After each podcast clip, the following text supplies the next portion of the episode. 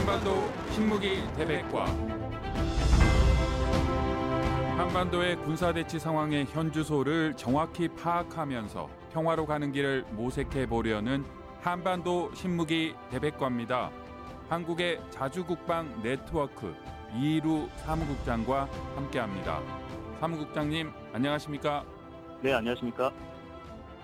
한반도 왼쪽 서해안이 뜨거워지고 있습니다. 지구온난화 때문은 아니고요. 한국과 미국의 최정예 군함들이 이곳에 집결했고 또 일본도 분주합니다. 조만간에 우리 정찰위성을 발사하겠소. 라고 했던 북한의 공원 이후의 움직임이라고 할 수 있겠죠? 네, 일단 북한의 위성부터 먼저 말씀을 드리면은 김정은이 지난 4월 18일에 국가 우주개발국을 자신의 딸을 데리고 현지도를 했습니다. 그리고 그곳에서 군사정찰 위성 1호를 계획한 시일 내에 발사하라 이렇게 지시를 했는데 그 당시에 북한 관영 매체 보도를 들여다보면은 북한이 이미 자체 제작한 군사정찰 위성 1호라는 것을 완성을 했고 이것을 지금 발사체에 실어서 발사할 준비를 하고 있는 그런 단계로 식별이 되고 있습니다. 실제로 이제 북한 내부에 있는 소식통들과 연락을 해보면은 북한이 이미 2022년 초에 정찰위성 개발은 다 끝났고 여러 개의 정찰위성을 제작해서 대량 발사라는 김정은의 지시를 수행하기 위한 전담 조직까지 만들었다고 합니다. 네, 이 시점에서 북한이 왜 정찰 위성을 발사하겠다라고 하는 건가요? 북한이 최근에 뭐 해일이라든가 그다음에 순항 미사일 같은 미국의 항모 전단을 원거리에서 타격하기 위한 수단들을 많이 만들고 있는데 이러한 타격 수단들을 활용하려면 타격 수단의 눈이 될 수 있는 위성이 필요하니까 그래서 이러한 위성을 대량으로 쏠려고 하는 것 같습니다. 이러한 위성 개발은 북한에서 37 지휘부라고 통칭되는 3, 3월 7일 과학자 기술자 돌격대라는 것에서 운영이 되고 있는데 이것은 명목상으로는 우주 개발을 하는 조직이지만은 실제로는 대륙간 탄도미사일 기술 고도화를 위해서 만들어졌고 그들이 만들겠다는 군사정찰 위성 이건 역시 아까 말씀드렸던 것처럼 미국과 한국의 전략 자산을 감시하고 추적하기 위한 그런 목적에서 만들어지는 것이다 이렇게 말씀드릴 수 있는데 그럼 이것이 서해의 세계 최정의 군함들이 모인 것과는 어떤 연관이 있나요? 이번에 지금 서해에서 식별된 이상 징후는 북한 지역의 이상 징후는 평안북도 철산군 서해 위성 발사장 쪽에서 로켓 발사 징후가 식별됐다라는 것이고 이 만약에 철산군에서 발사체가 발사가 되면 정남향 즉 적도 방향으로 발사가 됩니다. 이렇게 발사가 되면은 일본 오키나와 열도 상공을 통과하게 되는데 이 때문에 일본은 철산군 지역에서 이러한 움직임을 파악을 하고 로켓 비행 궤도상에 있는 오키나와 지역에 패트리어트 PAC3 요격 미사일을 배치하고 그 주변에 SM3 요격 미사일을 탑재한 이지스 구축함을 대기시켜 놓고 있습니다.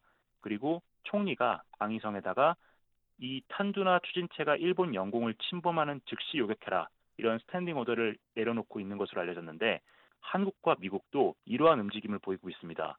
한국의 서해, 정확히는 경기도 평택 지역인데요.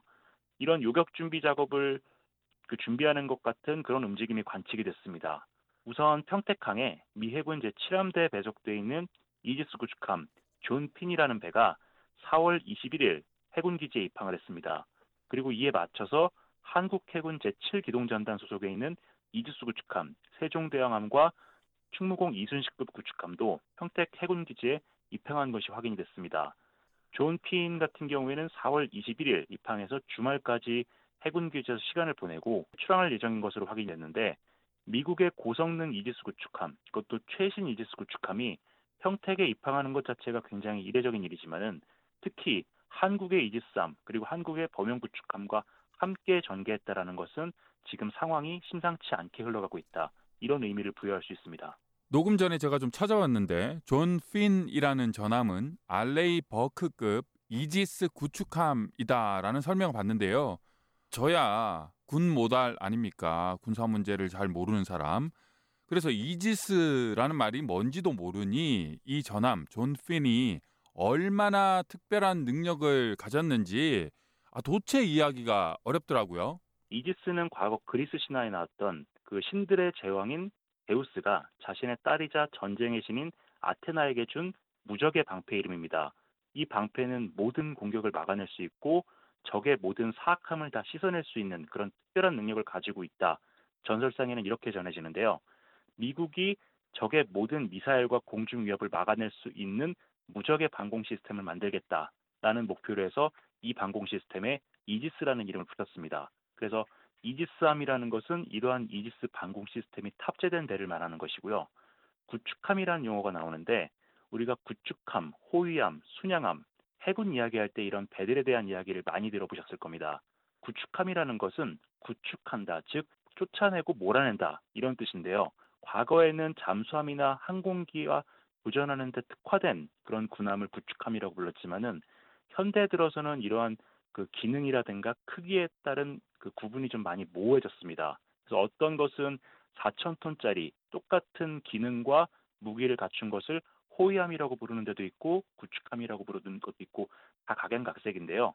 일반적으로 생각했을 때는 한 3,000에서 6,000톤, 7,000톤 정도 되는 그 범용 전투함을 호위함, 그 이상의 이상 6,000에서 7,000톤급 이상에서 만 톤 전후가 되는 배는 구축함, 그리고 그보다 좀 더 큰 것은 순양함 내지는 전함으로 부른다. 이렇게 보시면 될 것 같습니다. 그리고 이번에 알레이버크급 이지스 구축함, 존 핀이 이제 한국에 왔는데 이 구축함은 일반적인 알레이버크급 구축함들보다 굉장히 좀 특이한 능력이 있습니다. 미 해군의 지금 이지스 구축함 알레이버크급이 전력화되기 시작한 지 40년 가까이 됐는데요. 현재까지는 약 70척이 건조가 됐고 앞으로 20척 정도가 더 건조될 예정입니다.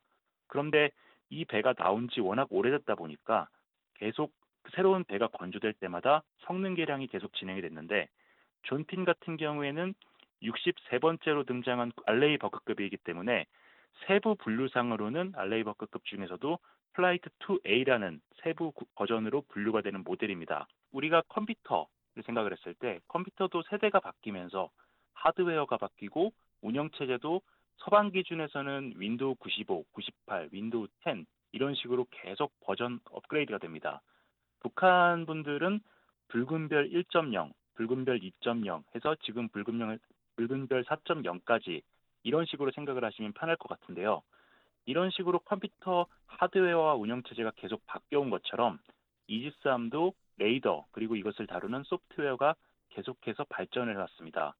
한국 해군의 세종대왕급 이지스 구축함을 보면은 이 배에는 이지스 레이더는 스파이 1D라는 모델이 탑재가 돼 있고 존핀도 똑같은 레이더를 탑재하고는 있지만은 아까 말씀드렸던 운영 체제, 그 운영 체제가 다릅니다. 한국 같은 경우에는 Baseline 7.1이라는 버전을 사용하고 있고 존핀은 Baseline 9.0을 탑재하고 있는데요. 이 존핀은 이와 별개로 해서 탄도미사일 방어 임무를 수행하기 위해서 개발된 시스템인 이지스 BMD, 이 BMD라는 것은 Ballistic Missile Defense라고 해서 탄도미사일 방어의 약자입니다. 이 추가 프로그램이 설치가 되어 있습니다. 그래서 이 존핀 같은 경우에는 한국 이지스함하고 다른 것이 한국의 이지스함은 미국의 이지스함과 외형적으로 거의 똑같습니다. 레이더도 같은 레이더고 뭐 무장도 거의 비슷하지만은 운영 체제가 다르고 그 개별 소프트웨어인 BMD가 들어있기 때문에 한국 이지스함은 미국 이지스함과 다르게 탄도미사일을 볼 수는 있는데 요격할 수가 없는 소위 말하는 깡통 모델입니다.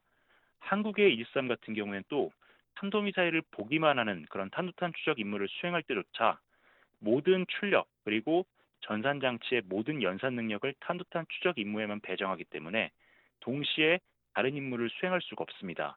예를 들어서 탄도미사일 탐지, 탄도미사일 추적 이런 임무를 수행하는 이런 이지스함들은 자신을 향해서 날아오는 대한 미사일이나 항공기에 대응할 수가 없습니다. 그 탄도탄만 계속 보고 있어야 하기 때문인데 그래서 한국 이지스함 같은 그런 깡통 이지스함 같은 경우에는 탄도탄 대응 임무를 수행할 때 그 이지스함을 보호하기 위한 또 다른 이지스함 혹은 또 다른 방공 구축함이 반드시 보호 임무로 따라 붙어야 합니다. 이번에 평택에 온 존핀 같은 경우에는 우리 한국 이지스함과 다르게 풀옵션 이지스함이다. 이렇게 생각하시면 될 것 같습니다.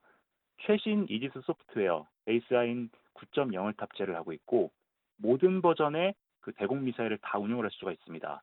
특히 존 핀이 운용하고 있는 미사일 중에 가장 주목할 것은 탄도미사일 킬러로 잘 알려진 SM-3라는 미사일입니다.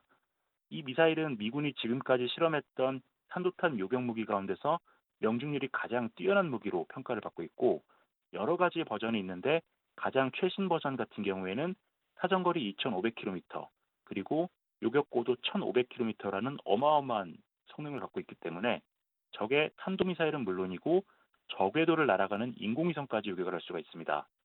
그리고 최근에 언론에 굉장히 많이 나오고 있는 SM-6 미사일 이것도 존핀에서 운영이 가능한데 이 미사일은 370km 거리에서 거의 모든 유형의 공중 표적을 요격할 수가 있고 최근에는 전술 탄도미사일도 여러 발 요격하면서 그 능력을 인정을 받고 있습니다. 특히 최근 개발된 개량형 같은 경우에는 극초음속 미사일 요격 능력도 보유하고 있기 때문에 미군에서 정말 기대가 큰 미사일인데요. 존핀 같은 경우에는 SM-3 미사일을 쏴서 탄도미사일을 잡는 동시에 SM-2나 SM-6 미사일을 이용해서 적의 대한 미사일이나 항공기를 상대할 수 있는 미군에서는 이것을 통합 공중 미사일 방어 IAMD라고 하는데 이런 능력을 가지고 있습니다. 미국은 원래 서태평양 지역에 이런 고성능 전투함을 배치해놓고 있지 않았었는데 3월 2일부로 7함대에 배속이 돼서 이번에 처음으로 서해에 들어온 것입니다. 저는 이 방송 한 6개월 이상 진행을 하고 있는데 이지스 구축함 말만 듣고 그건 뭡니까? 라고 질문하기에 진행자로서 좀 격이 떨어지나 해서 질문을 못했는데요. 오늘 처음 알았습니다. 공부 많이 하고 있습니다. 특별한 능력을 가진 미국의 전함 존 핀의 배치에 맞춰서 평택 해군 기지에 여러 척의 전투함들이 그야말로 바글바글 어, 집결해 있는 상황도 포착됐다면서요. 한국과 미국이 이렇게 배가 많다라는 것은 어떤 훈련을 하겠다라고 짐작이 되는데 어떤 상황입니까? 네, 훈련일 수도 있고 작전이 될 수도 있습니다. 일단은 이 존핀과 세종대왕함이라는 이지스, 한국의 이지스 구축함이 서해 지역으로 같이 전개했다라는 것은 서해 지역에서 뭔가 상황이 발생할 수 있다라는 것을 미국이 사전에 인지를 한 것이고요. 지난 4월 중순에 있었던 북한의 화성 18형 미사일 발사 때도 봤지만은 미국은 최소 2주 전부터 그 미사일 발사 준비 동향을 미리 파악을 하고 미리 대비를 해왔습니다. 이번에 평택에 존핀이 배치된 것도 사전에 어떤 동향을 파악했기 때문에 그것에 대비하기 위한 목적에서 이런 전투 전력들이 배치가 된 것으로 보이는데요. 저희 측 정보원이 평택항에서 한 번을 통해서 식별한 군함들은 미국의 존핀 외에도 한국 해군 제7기동전단 소속의 이지스 구축함, 세종대왕함이 있고 그리고 같은 전단에서 같이 따라왔던 충무공 이순신급 구축함, 이 배 이름은 최영함입니다. 그리고 한국형 구축함인 광개토 대왕급, 그리고 한국형 호위함인 대구급 이런 전투함들이 여러 척이 나란히 정박해 있는 것이 식별이 됐는데요. 앞서 말씀드렸던 세종대왕함이나 충무공 이순신급인 최영함 이들 두 척은 원래 모항이라고 해서 주 작전 거점이 제주해군 기지하고 부산 작전 기지입니다. 그래서 가끔 서해나 동해 쪽으로 작전 지원을 나오기는 하는데 이번처럼 두 종류의 함이 동시에 움직이는 경우는 굉장히 드문 사례입니다. 그래서 아마도 어떤 작전 임무를 받고 좋은 핀과 호흡을 맞추기 위해서 서해로 전개한 것으로 보이고요. 세종대왕 환 같은 경우에는 북한이 이제 위성 발사체 또는 대륙간 탄도 미사일을 남쪽 방향으로 해서 필리핀 그쪽 방향으로 발사를 했을 경우에 이것을 탐지 추적하는 임무를 수행할 것으로 보이고요. 최영함은 아까 말씀드렸던 것처럼 세종대왕함은 이러한 탄도미사일 추적 임무를 수행할 때는 아무것도 못하는 깡통함이기 때문에 그 세종대왕함을 보호하기 위해서 그 호위차 같이 따라온 것으로 추정이 됩니다. 존핀 같은 경우에는 이 세종대왕함을 가르치면서 어떤 스승이자 리드하는 어떤 그 이 전대의 리더격으로서 이 작전을 총괄 지휘를 하면서 서해상에서 북한의 위성 발사체 또는 탄도 미사일이 정상 궤도를 벗어나서 남한의 서해안에 있는 어떤 도시에 떨어질 수도 있고 섬의 1단이나 2단 추진체가 떨어질 수도 있기 때문에 그런 것이 떨어져서 민간 피해가 발생하는 것을 막기 위해서 여차하면 이것을 요격하는 임무를 부여받았을 가능성이 큰 것으로 보입니다. 근데 생각을 해보면은 한국은 지난 4월 17일에도 동해상에서 이지스 구축함인 율곡이함 그리고 미해군 이지스함인 벤폴드함 일본 해상자위대 이지스 구축함인 아타고함 이런 배들과 함께 탄도미사일 대응 훈련을 실시했었는데 불과 4일 후에 존핀이 평택에 전개했다라는 것은 미국이 한국, 일본과 함께 한반도 서해와 동해 양쪽에서 탄도미사일 방어 훈련을 주도하고 있다. 이렇게 볼 수가 있습니다. 자주국방 네트워크 이루 사무국장이었습니다. 감사합니다. 네, 감사합니다. 군사 상황의 현주소를 정확히 파악하면서 평화로 가는 길을 모색해 보려는 한반도 신무기 대백과 지금까지 진행해 김진국이었습니다. 청취해 주셔서 고맙습니다.